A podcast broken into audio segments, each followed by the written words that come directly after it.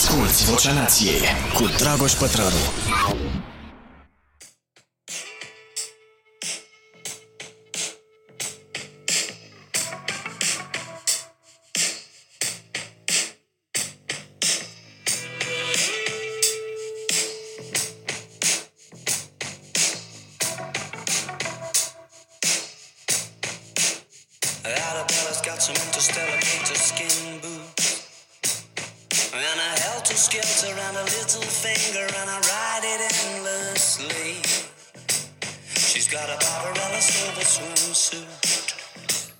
Da, da, da, da, da, da, da, da.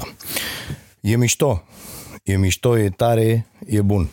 E bun, e bun băieții. E bun ăștia, măi, pe meserie, băieții ăștia de la Arctic Monkeys. Uh, da, bun venit, suntem la podcastul Vocea Nației uh, și o voce din ce în ce mai decentă, ca să zic așa, am, deși m-au ținut sinusurile astea înfundate și acum mai am nițel, dar mi-am pus picături. Bă, dar nu știu de la ce e, frate, că în rest, v-am spus, n-am nimic. Ah, i-am ascultat uh, un pic așa pe băieții de la Arctic Monkeys uh, și vă recomand uh, cam tot de la ei. Bă, există uh, trupe și astea îmi plac uh, mie cel mai mult. Asculți un album și nu trebuie să dai skip, știi? La piese. Bâng, bâng, bâng, să dai, bă, da, nu, asta nu-mi place, asta nu-mi place, asta nu...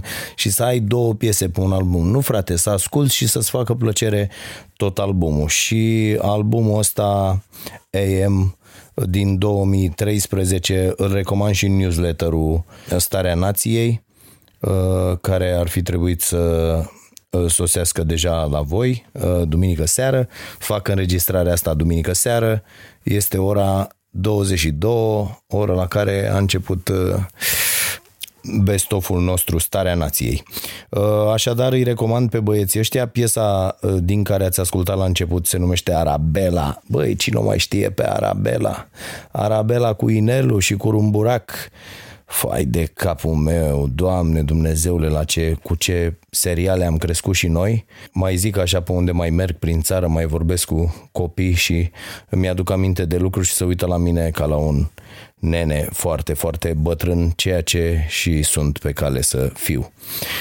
Dar un bătrânel care să ține bine, am o febră, fraților, am o febră în tot corpul, uh, pentru că N-am reușit încă să intru în ritmul normal cu antrenamentele la sală și uh, pentru că n-am reușit să fiu vineri, eu când nu reușesc să mă țin de program, uh, din punctul ăsta de vedere sunt foarte uh, tâmpit, când nu reușesc să fac uh, o chestie, o obișnuință, uh, o, o deprindere pe care o aveam în program, mă pedepsesc după aia pentru asta. Și apoi mi-e frică să Mi-e frică să-mi încalc programul și pentru că vineri n-am uh, ajuns la sală, dar uh, a scos uh, Marote untul din mine la, la ping-pong, m-a bătut vineri, după ce îl bătusem eu miercuri sau joi, nu știu, am dat o bătaie de asta dementă, n-a jucat nimic și m-a bătut vineri ca lumea, dar n-am fost la sală, așa că am fost și sâmbătă și duminică.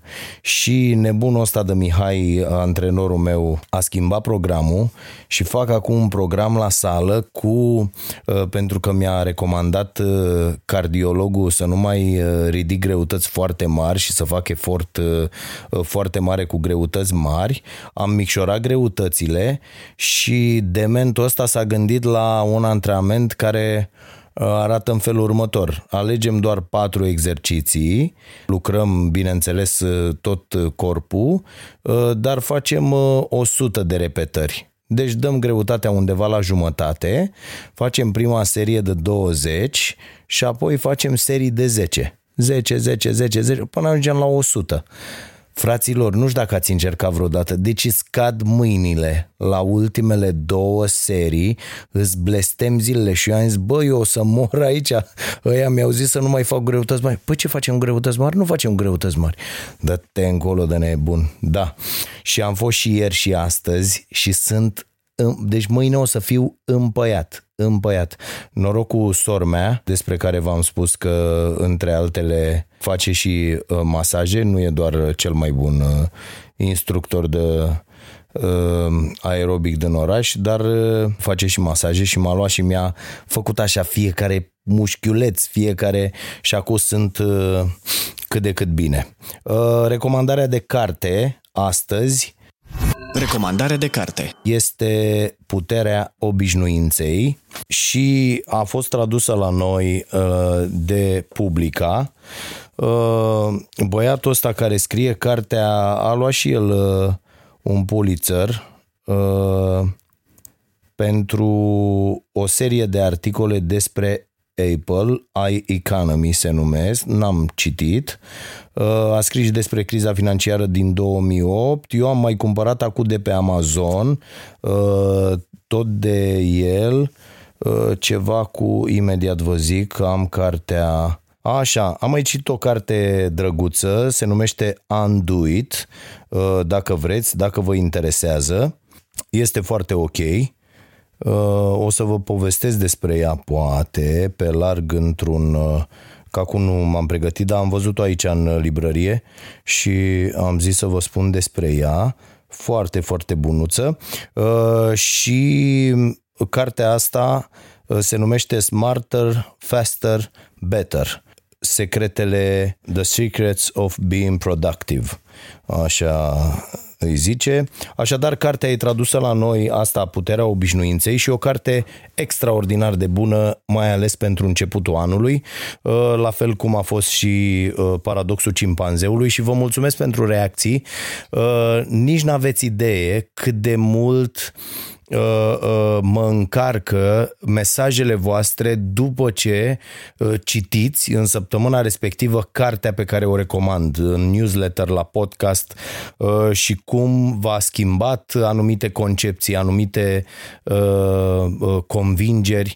Și mi se pare extraordinar și am constatat chestia asta și ăsta este primul subiect despre care vreau să vă vorbesc în, în acest podcast. Am constatat că foarte, foarte mulți oameni refuză efectiv să se informeze, să citească, să, să se educe, să învețe uh, și rămân la niște certitudini care se bazează pe nimic și nu poți să le combați în niciun fel acele certitudini. Și vă iau cel mai uh, bun exemplu văd zilele astea la fiecare început de an, mă distrez văzând uh, la sală de pildă, dar și pe uh, stradă uh, alergând și așa mai departe, foarte mulți oameni care vor să scape de kilogramele în plus făcând sport Uh, și chiar am văzut o, o miniserie pe, uh, pe YouTube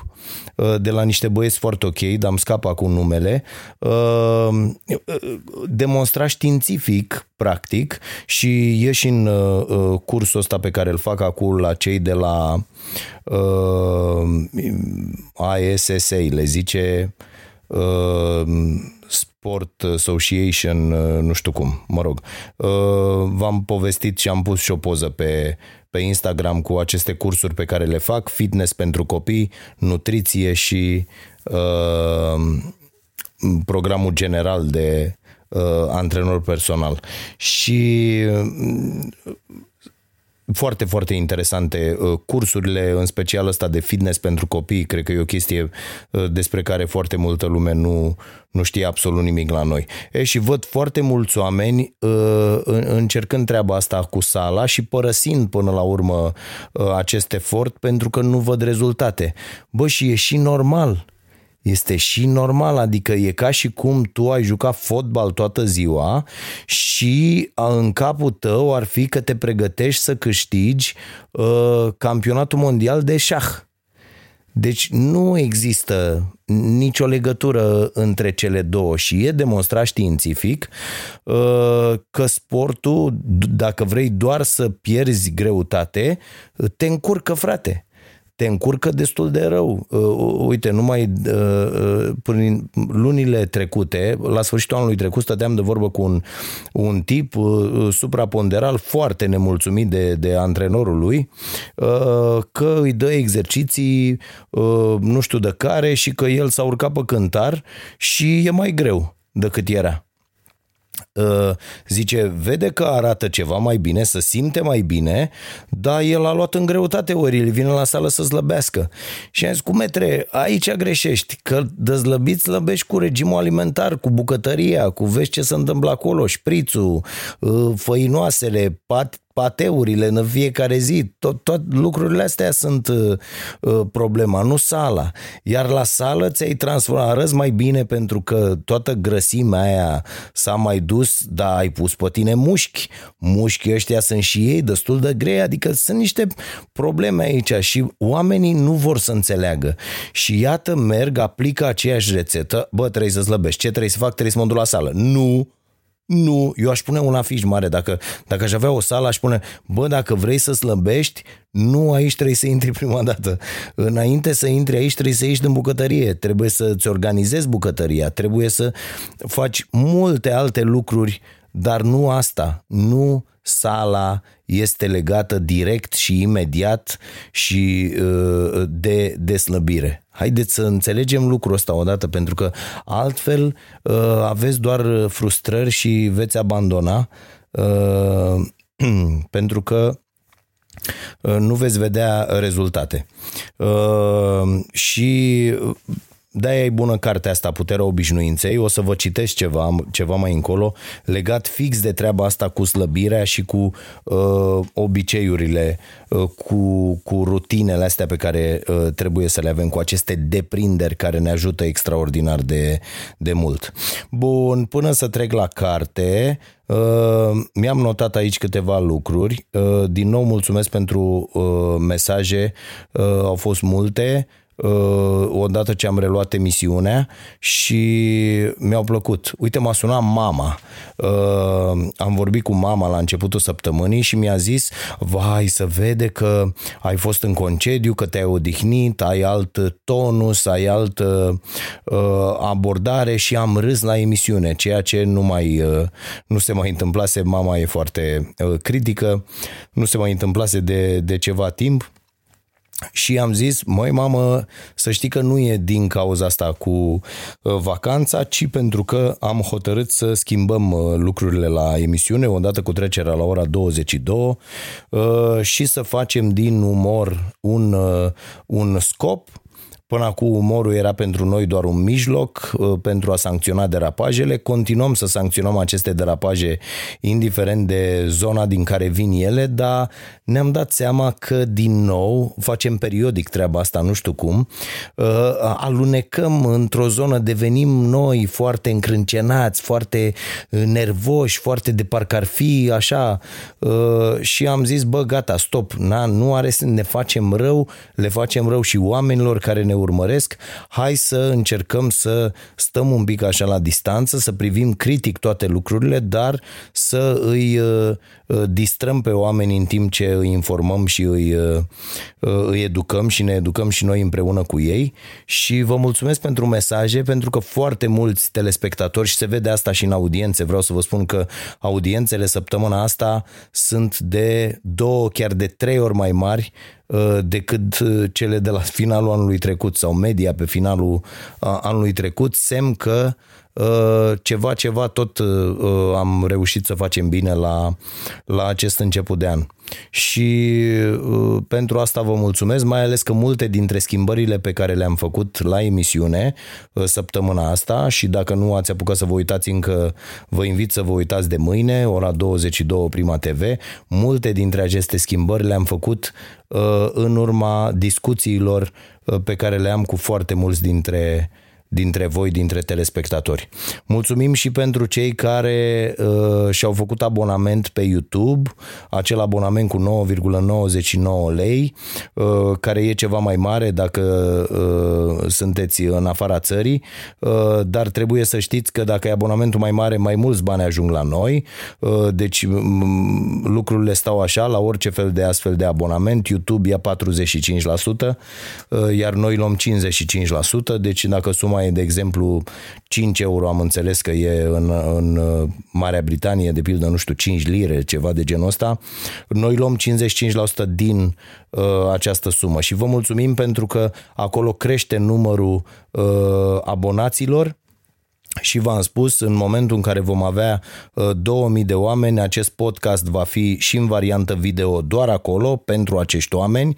Și de asemenea vom avea cel puțin o dată pe lună o sesiune de, de două ore cu întrebări și răspunsuri în direct. Vom face treaba asta în direct, anunțată dinainte, exclusiv pentru oamenii care Uh, uh, plătesc acolo ca să uh, aibă și acest avantaj. Și ușor, ușor ne concentrăm pe această zonă, dat fiind că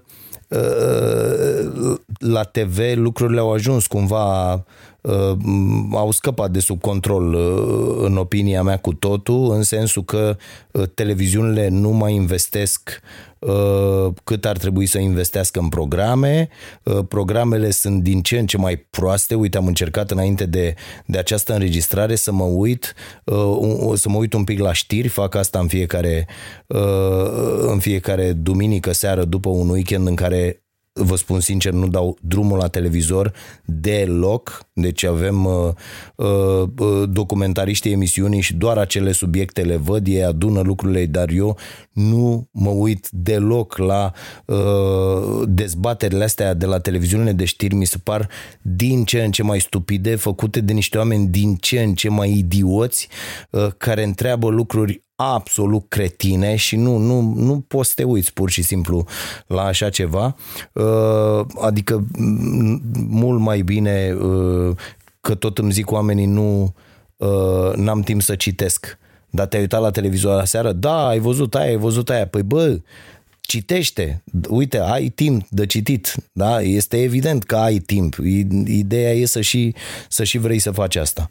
Și da, ă, spuneți-mi la dragoșarompătraru.ro ce v-ar mai plăcea în emisiune. Uh, ați văzut că am renunțat la uh, uh, sceneta aia mare de 5 minute, dar introducem două, trei momente, astfel de momente, două, trei, vom încerca chiar patru scurte de câteva zeci de secunde, pac, pac, doar poanta și să fie ceva mult mai frumos, plus că totul devine o, o poveste mult mai agreabilă și mult mai plăcut de urmărit Uh, credem noi. Am lucrat destul de mult și în această vacanță uh, pentru a da formă, a da o nouă formă uh, nu neapărat emisiunii, că nu n-am schimbat formatul, n-am schimbat nimic, am schimbat atitudinea mea la emisiune, scriitura și modul în care abordăm subiectele. În rest, cred că ar trebui să râdem mai mult de acești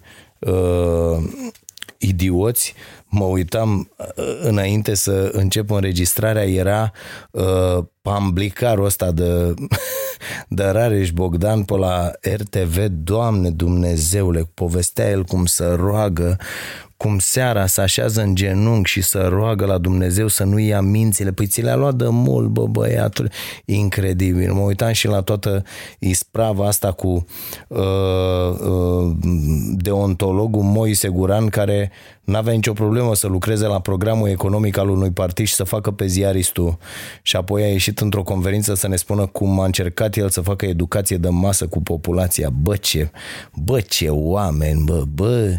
Și ce mă, ce mă distrează este că uh, nevoia oamenilor de a pune etichete este incredibilă. Cred că am primit peste 100, dacă nu chiar 200 de mesaje. Uh, am și scris pe Facebook ceva pe, pe tema asta, deși nu prea mai uh, scriu pe Facebook. Uh, am primit mesaje de la oameni, hai tu când treci, hai că acum, hai că lasă vezi că așa vorbea și Moise acum 5 ani. Cumva uh, oamenii te așează undeva, bă, acolo ești de ăsta, trebuie să fii. Pentru că altfel nu mă simt eu bine, dacă nu, dacă nu ești așa, nu-mi iese raționamentul. Și o prostie, fraților, nu mai gândiți așa. De exemplu, i-am spus unui om care era absolut convins că uh, și eu o să uh, intru în politică și am scris uh, uh doi, nu vă spărați ce uh, meserie aveți și omul era, nu știu, mi-a zis ceva cu economist, o chestie de genul ăsta și i-am zis uh, bun, și dacă 2, 3, 4, 5 oameni care au meseria dumneavoastră fac niște tâmpenii uh, e corect să spun despre toți că sunteți la fel? A, nu, normal. Păi și atunci dumneavoastră de ce faceți lucrurile astea? A, uite că nu m-am gândit așa. Bă, este incredibil. Bă, cum? Da, mă rog. Acum, na, fiecare nu stăm să uh, îi schimbăm pe oameni. Eu mi-am, am, nu că mi-am propus, am stabilit clar cu mine că una dintre marile greșeli ale ultimilor 20 de ani a fost asta, că am încercat foarte tare, din răsputeri, să-i schimb pe alții. E, e o tâmpenie, e o, e o idioțenie, nici, tu, nici nu știu cum am putut fi atât de imbecil încât să încerc asta atât de mult timp.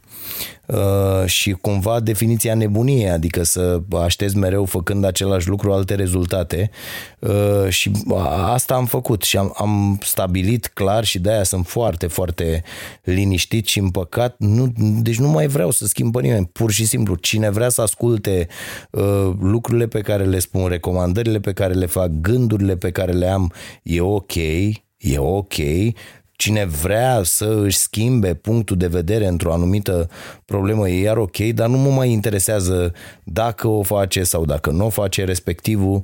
Uh, nu, nu mai vreau să schimb pe nimeni, pur și simplu.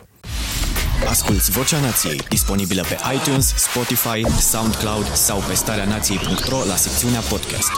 Băi, despre concentrare și puterea de a spune nu mi-am notat eu aici o idee, uh, pentru că cred că am reușit la acest început de an. E, e foarte bună resetarea asta. Dacă n-ar exista anii ăștia, dacă n-ar fi împărțit așa timpul, uh, m-am întrebat și asta de multe ori, cred că am avea uh, mari probleme, că ne trebuie cât o resetare de asta periodică și anul chiar mi se pare o, o, un moment foarte bun în care putem să facem asta și am zis, bă, m-am băgat în foarte multe lucruri, uh, am început să dau rateuri, uh, am zis hai să facem, hai să facem și aia cu interviurile, hai să facem, uh, nu mai, gata, renunțăm, am renunțat la foarte multe lucruri din câte făceam la sfârșitul anului trecut.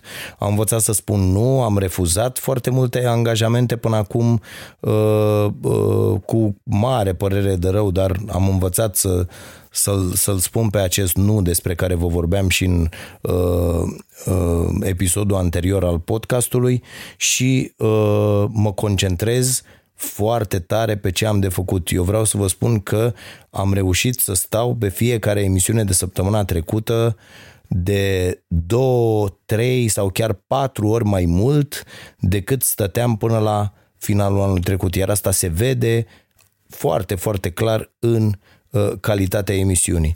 Deci uh, și așa facem o chestie care e, e uh, uh, super consumatoare de timp, uh, care ne, ne rupe la nivel de energie, ne mănâncă energiile și uh, trebuie să fim foarte concentrați acolo pentru a Uh, furniza un produs de calitate. În rest, ne uh, concentrăm foarte mult acum pe dezvoltarea asta pe zona de online și pe uh, proiectul Școala Nației și atât.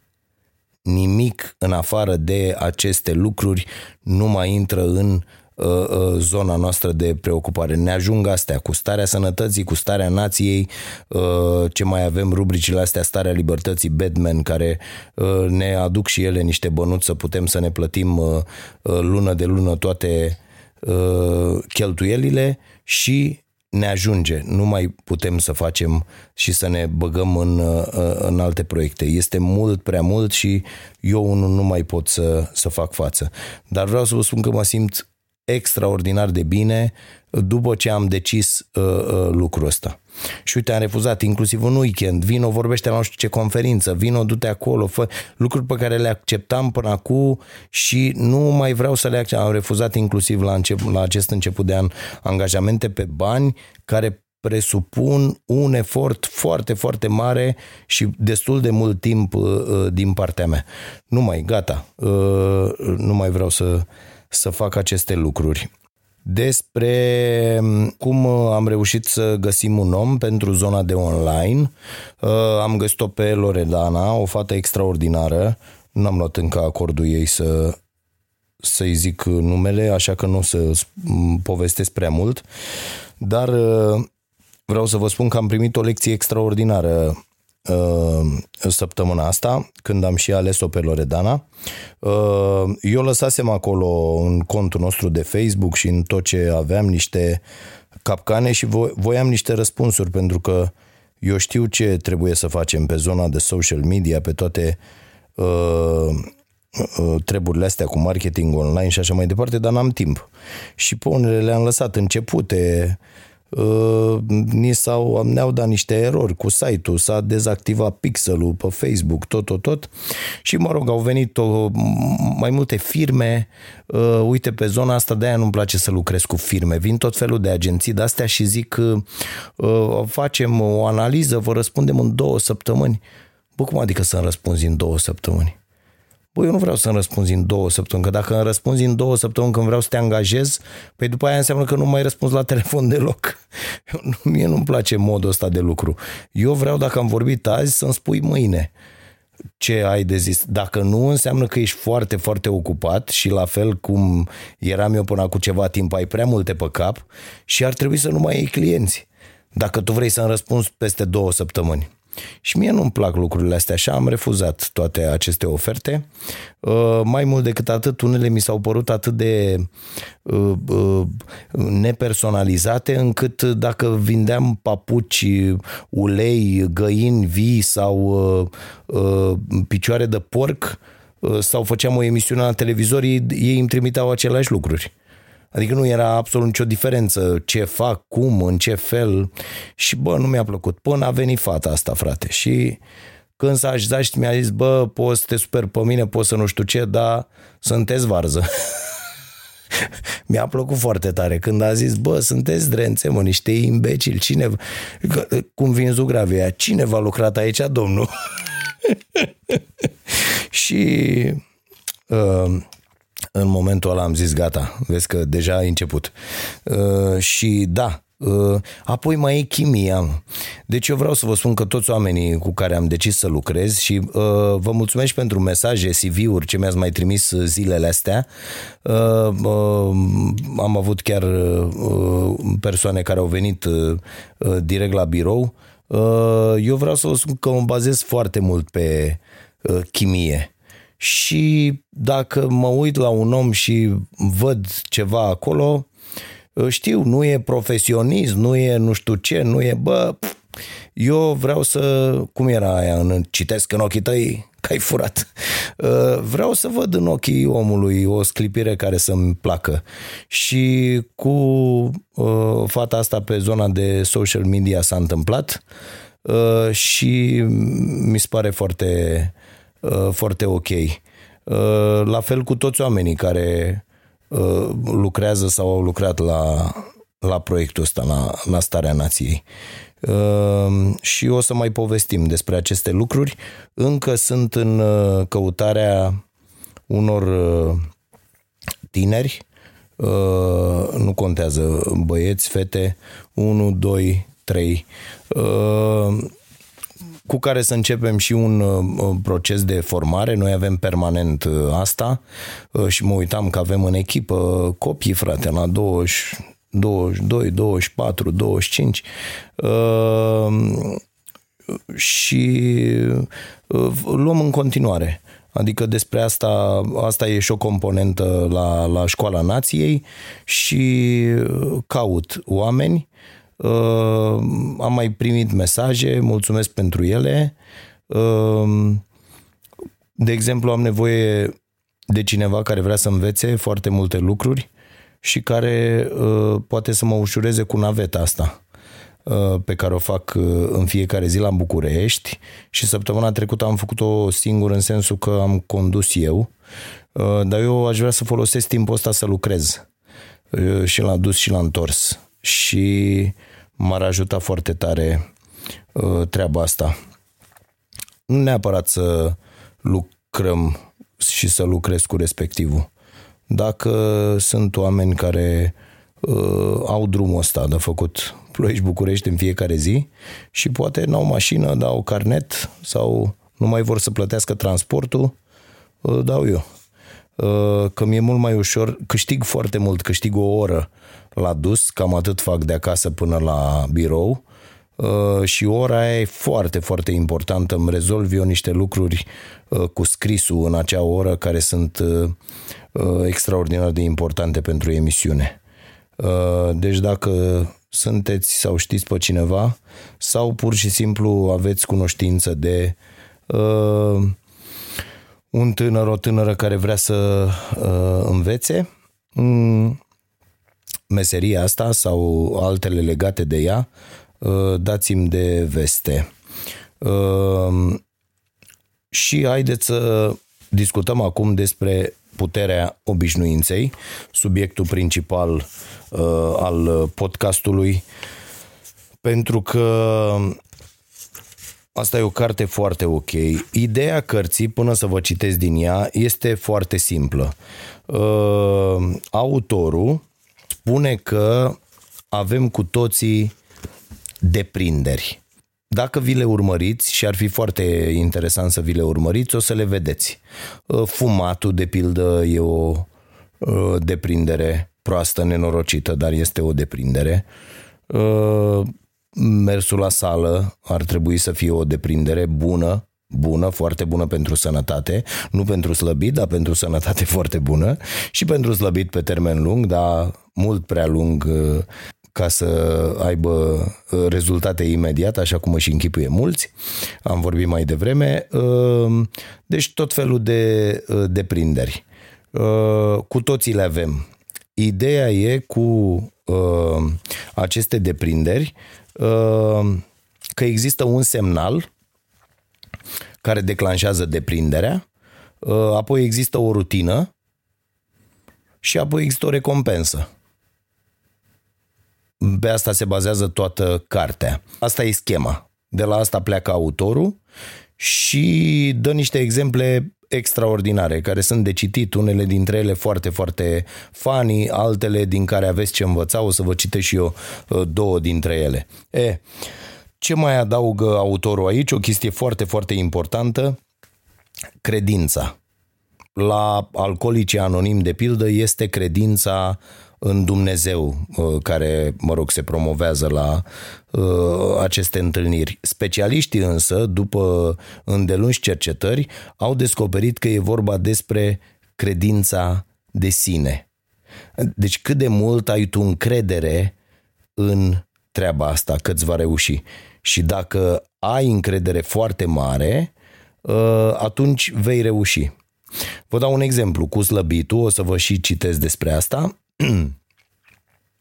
Dacă uh, vrei să slăbești și te apuci de chestia asta, nu e suficient să umbli la alimentație, să-ți faci deprinderi sănătoase, uh, uh, eventual să începi să te miști mai mult, dar v-am zis asta nu e pe, pe primul plan, ci ai nevoie să crezi cu toată ființa ta în tine și în acest proces, pentru că altfel nu îți iese nu îți iese deloc. Și asta vreau să vă spun, am constatat-o, veți, uh, uh, vă veți amuza aici, dar este foarte important, am constatat-o la ping-pong.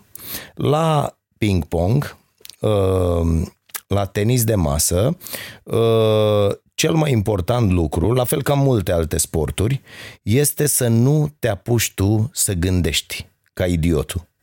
În momentul în care te-ai apucat tu să gândești că vrei să schimbi, că vrei să muți colo, că vrei să faci nu știu ce, greșești în proporție de 90% din cazuri. La fel se întâmplă la basket când ai libere, la fel se întâmplă... De-aia noi, jucătorii noștri din campionatul nostru, nu dau libere. Pentru că de, de când pun mâna pe mingea de basket, nu au obligatoriu 200 de aruncări pe zi. Că dacă ar avea 200 de aruncări de la libere pe zi, toată lumea ar avea procentaje de peste 80%. La noi, liberele se dau uh, înainte de meciuri uh, 3 minute, când aruncă fiecare o dată dacă apucă, și la antrenamente cândva, o dată pe săptămână de 10 ori. Și atât. În rest, antrenamentul pentru libere se face la meci. Adică atunci când arunci libere. În rest nimic. De-aia sârbii aruncă procentele pe care le aruncă și ai noștri n-aruncă deloc. Pentru că, bun, revenind la, la tenis de masă, la fel, acolo antrenamentul uh, uh, presupune niște automatisme care nu mai implică mintea umană, implică uh, mintea automată, calculatorul da? Ăla își face acolo toate tiparele și asta e. Eu vreau să vă spun că am probleme foarte mari la tenis de masă.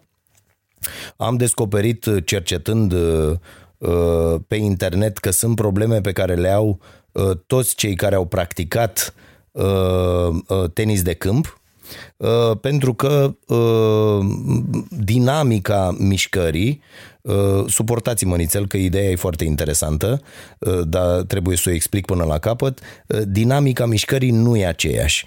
Mișcarea e mai amplă la tenis de câmp și așa mai departe. Am dat peste un filmuleț foarte interesant, intitulat chiar așa, făcut de un antrenor de tenis de masă, principalele 5 greșeli pe care le fac la tenis de masă jucătorii de tenis de câmp. Eu practicând sportul ăsta de mic, mi-au rămas niște automatisme de care nu pot să scap. E, de curând, tot cu profesorii de pe YouTube, uh, mi-am modificat niște lovituri reverul, drive-ul, uh, un pic de topspin uh, în cerc. Uh, e, cât timp rezultatul e în favoarea mea și aici e partea importantă. Când joc cu uh, partenerul și prietenul meu uh, Marote la birou, uh, cât timp rezultatul e ok sau știu că pot controla lucrurile, uh, noile lovituri merg ok. Merg ok le trimit în terenul advers, uh, pot să variez, eu mă simt în siguranță. În momentul când sunt condus sau în momentul când setul se apropie de final și este foarte strâns scorul, revin la obiceiurile de a lovi uh, vechi. Ce înseamnă asta? Înseamnă că îmi pierd încrederea în mine și în noile lovituri. Pierzând încrederea, revin la obiceiurile vechi și pierd pentru că de-aia am decis să schimb acele obiceiuri, că erau proaste. Și pe ele, cu ele, câștig doar cu mare noroc. Și de la am cu carul, lovituri cu fileu, margini și așa mai departe. Dar asta se întâmplă când nu ai încredere 100%. Este și exemplu unui tip extraordinar din NFL care a făcut istorie și care după ce le-a modificat jucătorilor Uh, uh, toate rutinele, toate deprinderile, uh, avea probleme în meciurile decisive când jucătorii reveneau la vechile deprinderi și astfel pierdea meciurile importante și a ratat intrarea în Super Bowl de mai multe ori pe chestia asta. Deci asta, asta e o, iar jucătorii au avut încredere în el și au dus echipa în Super Bowl doar în anul în care fiul antrenorului uh, a murit, a fost găsit, uh, uh, s-a spânzurat și atunci jucătorii au dorit atât de mult să-i uh, să, să-l ajute să treacă peste asta pe antrenor încât au devenit o echipă și au avut 100% încredere în, uh, uh, în toate aceste uh, proceduri pe care le-au deprins împreună că fără încredere 100% nu merge. Asta era ideea. Bun. Și acum să vă citesc din carte, a fost o lectură extraordinară în aceste, cartea are vreo 370 de pagini, 450 cu tot cu uh, notele de la final, uh, o bibliografie foarte, foarte stufoasă și interesantă, deja mi-am notat 3-4 cărți pe care le-am găsit uh, în, uh, în bibliografie și o să vă citesc două chestii care cred că uh, vă vor uh, interesa. Uh, imediat ajung la ele. Citez. De exemplu, până acum vreo 20 de ani, știința convențională susținea că metoda cea mai bună de slăbire presupunea ca indivizii să-și modifice viața în mod radical. Doctorii le prescriau pacienților obezi diete stricte și le spuneau să meargă la sala de fitness în mod regulat, uneori chiar zilnic, și să-și modifice rutinele cotidiene urcând pe scări de pildă în loc să ia liftul. Numai prin zguduirea din temelia vieții cuiva se socotea, pot fi reformate deprinderile sale. Dar atunci când cercetătorii au studiat eficiența acestor metode de-a lungul unor lungi intervale de timp, au descoperit că erau menite să dea greș. Atenție, aici uh, fac o paranteză, e ceea ce se întâmplă cu 99% dintre oamenii care vor să slăbească și eșuează. 99%. Ăsta am fost și eu în primii în primii trei ani de când am început acest proces. Adică acum vreo șase ani ăsta eram și eu cu încercări și uh, uh, frustrare și uh, am eșuat de foarte multe ori. Reiau. Pacienții urcau pe scări câteva săptămâni, dar la sfârșitul lunii era prea mare deranjul. Au început să țină regim și au mers la sală, însă după ce explozia inițială de entuziasm s-a domolit, au revenit la vechile lor deprinderi de alimentație și stat în fața televizorului. Îngrămădind dintr-o dată atât de multe schimbări, făcea imposibil ca oricare dintre ele să reziste. Ulterior, în 2009, un grup de cercetători finanțat de National Institutes of Health au publicat un studiu despre o abordare diferită a pierderii în greutate. Au alcătuit un grup de 1600 de persoane obeze și le-au cerut să se concentreze pe sarcina de a nota cel puțin o dată pe săptămână ceea ce mâncau. Fiți atenți cât de simplu. A fost greu la început. Subiecții uitau să-și ia la ei jurnalele de meniuri sau luau câte o gustare și nu o notau.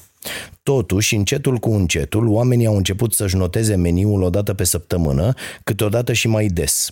Mulți participanți au început să țină un jurnal zilnic. Până la urmă, a devenit o deprindere. După un timp s-a întâmplat ceva neașteptat. Participanții au început să se uite pe notițele lor și să descopere niște modele de care nu știau că există. Unii au remarcat că întotdeauna se părea că iau o gustare la 10 dimineața, așa că au început să țină pe birou un măr sau o banană din care să ciugulească până la prânz. Alții au început să-și planifice viitoarele meniuri și când se așezau la cină, alegeau mâncarea sănătoasă pe care și-o notaseră în locul porției de junk food din frigider. Cercetătorii, asta e foarte important, n-au sugerat niciunul din aceste comportamente. Ei doar le-au cerut tuturor să noteze o dată pe săptămână ceea ce mănâncă. Dar această deprindere fundamentală, ținerea unui jurnal alimentar, a creat o structură care a contribuit la dezvoltarea altor deprinderi. După șase luni de la inițierea studiului, oamenii care au ținut evidența zilnică a ceea ce mâncau slăbiseră de două ori mai mult decât toți ceilalți. După o vreme, jurnalul mi-a intrat în cap, mi-a spus cineva. Am început să mă gândesc la mâncare într-un mod diferit. Mi-a oferit un sistem de a mă gândi la mâncare fără să fiu deprimat. Bun. Deci asta cu slăbitul. Iată ce înseamnă și despre asta vorbește autorul foarte mult, despre aceste mici victorii. Mici victorii care ți se întâmplă în fiecare zi odată ce îți schimbi uh, obiceiurile, nu doar uh, pe cele alimentare, după cum vom vedea. Bun, mai departe. Haideți să vedeți cum se ajunge la o chestie. Este dat uh, Uh, exemplul lui Paul O'Neill, un șmecher, uh, care a făcut mai multe lucruri bune, dar uh, a fost a lucrat pentru guvern și să cereau diverse lucruri acestui tip. Și uh, el a primit o misiune. Uh, haideți să vedeți care era. Pe când tânărul Paul O'Neill lucra pentru guvern și crea un cadru analitic al cheltuielilor federale pentru sănătate, una dintre problemele cele mai presante care preocupau oficialitățile era mortalitatea infantilă. Pe atunci, Statele Unite era una dintre cele mai bogate țări din lume și totuși avea o rată a mortalității infantile mai ridicată decât în majoritatea țărilor europene și în unele părți din America de Sud. Zonele rurale îndeosebi au văzut un aproape incredibil număr de copii murind înainte de prima lor aniversare. O'Neill a primit misiunea de a înțelege de ce. Le-a cerut altor agenții federale să înceapă să analizeze datele privind mortalitatea infantilă și de fiecare dată când cineva îi dădea un răspuns, el punea altă întrebare, încercând să răspundă, să pătrundă și mai adânc, să înțeleagă rădăcinile cauzale ale problemei. Ori de câte ori cineva intra în biroul lui O'Neill cu vreo descoperire, O'Neill începea să le pună alte întrebări. I-a scos din minți pe oameni cu neîncetatul său imbol de a afla mai multe, de a înțelege ceea ce se întâmpla realmente. Mi-e drag de O'Neill, dar nu mă, puneți, nu, nu mă puteți plăti îndeajuns ca să mai lucrez cu el, mi-a spus un funcționar. Omul n-a primit niciodată un răspuns pe care să nu-l poată transforma în 20 de ore de muncă suplimentară. Și acum fiți atenți, cazul. Unele cercetări, de exemplu, sugerau că principala cauza a morții bebelușilor erau nașterile premature, iar motivul pentru care bebelușii se nășteau prea devreme era faptul că mamele sufereau de malnutriție în timpul sarcinii.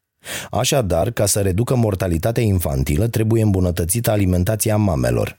Simplu, nu?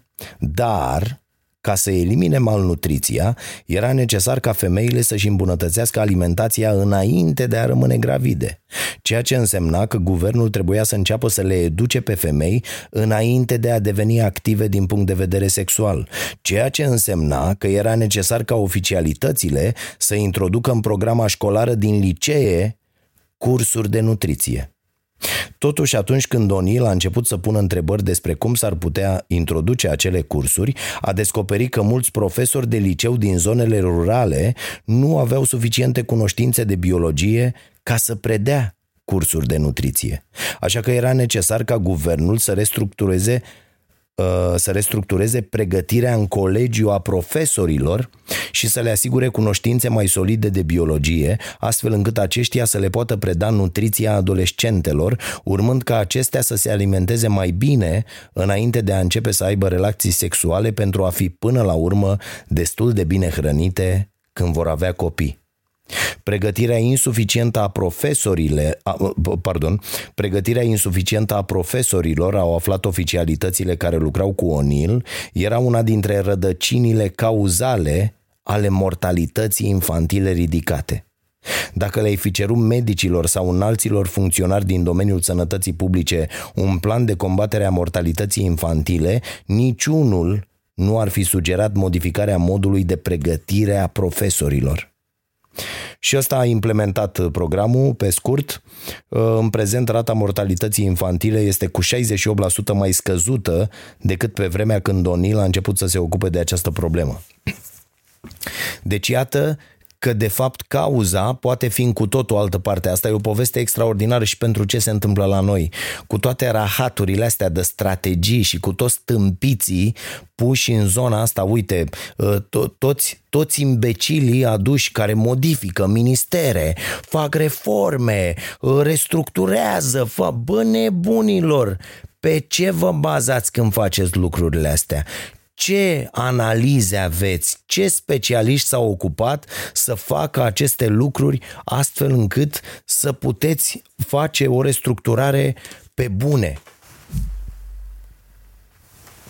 Da? Și care să aibă rezultate. Ce, a, a venit voi să rezi? Bă, am venit, ce ai visat noaptea, meștere, ce ai făcut? Îl auzeam pe domnul Vela ăsta, care altfel, băia simpatic, super ok, bine intenționat. Bă, dar restructurează el ministerul. Stai, frate, că ai venit de trei zile. N-ai ce să restructurezi, că uite, acum vine moțiune, pleci acasă. Terminați cu chestiile astea. Fiecare om de ăsta care a venit de undeva uh, a fost pus la un minister și a zis, gata, reformez eu. Stai, mănițel, cheamă-i pe unii care să pricep, cheamă-i pe unii de afară să zică, bă băieți, care sunt problemele astea? E, uite, s-au mai întâmplat colo, colo și colo, iar acolo soluțiile au fost astea. Ați văzut aici, deci mortalitatea infantilă a fost direct legată de pregătirea insuficientă a profesorilor care ajung în mediul rural. Bă, vă dați seama până unde s-au dus ăștia și câte analize a făcut băiețașul ăsta ca să ajungă la asemenea concluzie? Păi în România s-ar fi zis, bă, să moare la naștere, cine-i dă vin? Medicii dă ei morții, măsii. Și gata. Bă, dacă se moare la naștere sau în primul an de viață sau așa, cine? Medicii îți dă vină și mamele morților de nenorocite care fac copii, așa s-ar fi predat. Și auzeam pe toți jurnaliștii de dreapta, uite, nu mai e domnul Moise ca să zic cu el în frunte, da, urlând la cetățeni, la radio, la televizor, bă, că sunteți proști, împiți, lene și proști. Și când colo nu e vina cetățenilor aproape niciodată. Aproape niciodată. Pentru că, iată, nu primesc educația necesară, nu sunt orele făcute cum trebuie la școală, profesorii nu sunt pregătiți să facă aceste lucruri. Extraordinar mi s-a, părut, mi s-a părut exemplu. Foarte mult vorbește despre sport în carte și din punctul ăsta de vedere Cartea este foarte interesantă, i-am dat și, uh, și lui Fimiu să citească niște pasaje, că nu-l obosim cu cărți întregi, încă nu s-a lipit de el, cum s-a lipit uh, de fimea când era de vârsta lui, dar încerc. Eu citesc toată ziua și îi uh, uh, subliniez uh, lucruri, îi dau pagini, zic, bă, uite, citește de la 282 la 284. Două pagini, atât. Și ea îi zic să-mi explice după aia și e suficient. E, e e arhi suficient. Măcar alea două pagini le citește singur. Da. Că m-am gândit la un moment dat când nu voia și nu voia, era mai mic și nu voia, uh, să-i scriu pe niște cartonașe să-i dau, dar până la urmă s-a dat pe brazdă și ăsta. Îl stric și pe ăsta ca pe fime. Așa. mai departe. Fimea e la paradoxul cimpanzeului, îi place. La fel cum uh, cred că sunt și mulți dintre voi. Băi, și haide să facem treaba asta. Bă, ne ținem, citim o carte pe săptămână, da? Adică, vă rog eu, Uh, deci ok, mai băgăm și alte chestii, alte, că uite, un curs, o treabă, astea, bă, dar cartea asta de vorbesc eu de ea aici, o, o citim, da? De la o săptămână la alta, ca să știm o chestie, nu vorbesc aiurea singur, da? Bun. Nu că așa uh, deprindeți obiceiurile bune, fraților. Deci citim despre tovarășul Phelps, pe care îl știți, uh, Mihăiță, hânotătorul. Uh, și vă zic despre el. Apropo de aceste deprinderi și uh, de ce sunt ele bune. și apropo de mari campioni. Când deșteptătorul a sunat la 6.30 în dimineața zilei de 13 august 2008, Michael Phelps s-a dat jos din pat în satul olimpic din Beijing și a intrat direct în rutina sa. Și-a tras pe el niște pantaloni de training și a mers la micul dejun. Câștigase deja trei medalii de aur la începutul acelei săptămâni, ajungând la un total de 9 medalii în cariera lui sportivă și în acea zi avea două curse. La șapte dimineața era la restaurant unde a comandat meniul său obișnuit din zilele de competiție. Ouă, fulgi de ovăz și patru băuturi energizante, primele din cele peste 6.000 de calorii pe care avea să le consume în următoarele 16 ore. Prima cursă a lui Phelps, 200 de metri fluture, proba sa cea mai tare, era programată la ora 10. Cu două ore înainte de start și-a început programul de încălzire, mai întâi brațele, apoi spatele, lucrând pe urmă gleznele, care erau atât de flexibile încât se puteau îndoi cu peste 90 de grade, mai mult decât putea să o facă o balerină pe poante. La 8.30 a sărit în bazin și a început prima rundă de încălzire, 800 de metri în stiluri diferite, urmată de 600 de metri de bătut apa cu picioarele, 200 de metri de antrenament al, bla- al brațelor, 400 de metri uh, cu o baliză între picioare și o serie de sprinturi de 25 de metri ca să-și mărească pulsul. Antrenamentul a durat exact 45 de minute. La 9 și 15 a ieșit din bazin și a început să se echipeze cu Lezere Racer, un costum mulat dintr-o singură bucată atât de strâmt încât avea nevoie de 20 de minute de zmucituri ca să-l îmbrace. Pe urmă și-a tras căștile pe urechi și a pus colecția de piese hip-hop pe care o asculta înainte de fiecare cursă și a așteptat. Phelps începuse în notul la șapte ani ca să-și consume o parte din energia care îi scotea din minți pe mama și pe profesorii lui. Când un antrenor de not de prin partea locului pe nume Bob Bauman a observat torsul alungit, mâinile mari și picioarele relativ scurte ale lui Phelps, care micșorau partea din corp ce trebuia târâtă prin apă, a știut că acesta ar putea să devină un campion. Dar Phelps era emotiv, nu reușea să se calmeze înainte de concursuri. Părinții lui divorțau, iar el suporta cu greu stresul. Bowman a cumpărat o carte cu exerciții de relaxare și a rugat-o pe mama lui Phelps să-i citească din ea în fiecare seară. Cartea conținea următorul exercițiu. Strângeți mâna dreaptă în pumn și apoi îndreptați degetele. Imaginați-vă că tensiunea se risipește. Mișcările încordau și relaxau fiecare parte a corpului înainte ca Phelps să adoarmă. Antrenorul credea că pentru un notător cheia succesului era formarea rutinelor corecte. Bowman știa că Phelps avea un fizic perfect pentru bazinul de not, însă oricine ajunge să concureze la Olimpiade are o musculatură perfectă. Bowman putea să observe de asemenea că Phelps, chiar la o vârstă fragedă, dovedea o obstinație care îl făcea un sportiv ideal, dar încă o dată, toți performerii de elită sunt niște obsedați. Totuși, ceea ce Bowman putea să-i ofere lui Phelps, de natură să-l distingă față de ceilalți competitori, erau niște deprinderi care să-l facă notătorul cu cea mai mare forță mentală din bazin. Nu trebuia să țină sub control fiecare aspect din viața lui Phelps. Tot ceea ce trebuia să facă era să țintească doar câteva deprinderi specifice, care n-aveau nimic de a face cu notul, dar erau întru totul legate de mentalitatea corectă. A conceput o serie de comportamente pe care Phelps le putea folosi ca să se liniștească și să se concentreze înainte de fiecare concurs, găsind acele minuscule avantaje care într-un sport unde victoria se poate obține la milisecunde, ar face toată diferența.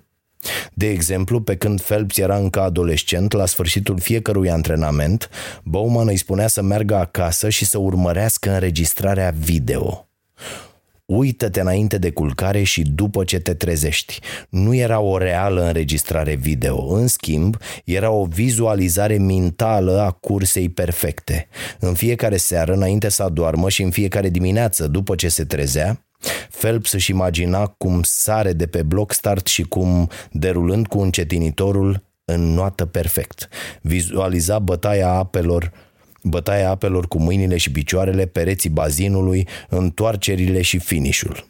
Își imagina dâra lăsată în apă de corpul său, apa care îi picura de pe buze când scotea capul la suprafață, cum s-ar simți când își scoate casca de pe cap la sfârșitul cursei. Stătea lungit în pat cu ochii închiși și urmărea întreaga cursă, cele mai mici detalii, iar și iar, până când știa fiecare secundă pe de rost. În timpul antrenamentelor, când Bowman îi dădea lui Phelps comanda să înnoate cu viteză de concurs, striga, pune banda! Iar Phelps se forța pe cât de tare putea. În timp ce tăia apa se simțea aproape plictisit. Făcuse asta de atâtea ori în minte încât știa totul pe de rost, însă a dat rezultate. Înnota din ce în ce mai repede. Până la urmă, tot ce trebuia să facă Bowman înainte de cursă era să-i șoptească pregătește banda video, iar Phelps se punea pe treabă și zdrobea concurența. Și odată ce Bowman a stabilit câteva rutine fundamentale în viața lui Phelps, toate celelalte deprinderi, dieta și programul de antrenament, rutinele de încălzire și somn păreau să se aranjeze de la sine. În centrul motivelor pentru care acele deprinderi erau atât de eficiente și acționau ca niște deprinderi fundamentale, se află ceea ce în literatura de specialitate se numește o mică victorie. și restul e istorie, e aici toată povestea, dar nu mai e timp. uh, uh, cum a câștigat acea medalie, pentru că a fost o problemă, uh, o știți, poate ați citit-o în interviuri la vremea respectivă, dar atunci ceva n-a mers, în sensul că s-a aruncat în bazin uh, pentru prima cursă și uh, uh, nu și-a pus bine ochelarii și uh, i-a intrat apă, s-a aburit uh, și nu mai vedea absolut nimic. Și atunci a închis ochii pentru că obișnuia să se antreneze cu lumina stinsă la bazin uh, și a numărat uh, 20 de uh, de, de, uh, de astea de dat din brațe de 20 de ori uh, și a reușit să, să câștige uh, aurul. Într-adevăr un fenomen, dar iată câteva explicații pentru ceea ce, și asta spun foarte mulți dintre cei intervievați, băi, mari campioni nu fac lucruri extraordinare, dar fac acele lucruri normale, le repetă atât de mult încât ele devenind automate, totul este automat, mintea conștientă nu intervine de niciun fel, ei au viteză mult mai mare față de ceilalți, făcându-le automat. Este ceea ce se întâmplă și la uh, uh, jocul de tenis de masă despre care vă vorbeam și, și așa mai departe. E foarte, foarte importantă uh, deprinderea asta Uh, uh, automată atunci când e vorba de un sport. Dar iată, am văzut uh, cum se întâmplă lucrurile și când e vorba de slăbit și cum doar o anumită deprindere, aceea de a nota într-un carnețel, poate să producă schimbări extraordinar de, de importante. Cartea e ok, e, e bună, explicațiile sunt foarte pe înțelesul tuturor și sunt și scheme și tot felul de, de chestii de-astea. O, o recomand așadar, Puterea obișnuinței, uh, tradusă la noi de, uh, de cei de la Publica și din nou am uh, depășit, nu o să am timp de mesaje. Vă mulțumesc însă pentru ele. O să încerc, acum o să mai stau un pic să încerc să răspund la, la câteva dintre mesaje, că într-adevăr s-au, s-au adunat destul de multe și nici n-am, uh, uh, nici n-am mai citit uh, dintre ele uh, și nici n-am mai reușit să răspund, că le-am pus pe toate în folderul ăsta cu Uh, vocea Nației. Uh, acestea fiind spuse, vă aștept de luni până joi la ora 22, deci cu jumătate de oră mai devreme decât uh, erați obișnuiți fu, după atâția ani, cu 22.30. Începem așadar la 22 și avem o emisiune mult mai relaxată și mai amuzantă, spunem noi, și urmăriți-o și aștept reacțiile voastre. Abonați-vă și pe YouTube acolo dacă vreți să ne sprijiniți veniți și să ne asigurați uh, și liniștea uh, financiară de care avem uh, atâta nevoie și dacă vreți să facem în continuare lucruri frumoase împreună, stați lângă noi. Avem și magazinul nostru cu cafeaua și cu toate și cu toate cele.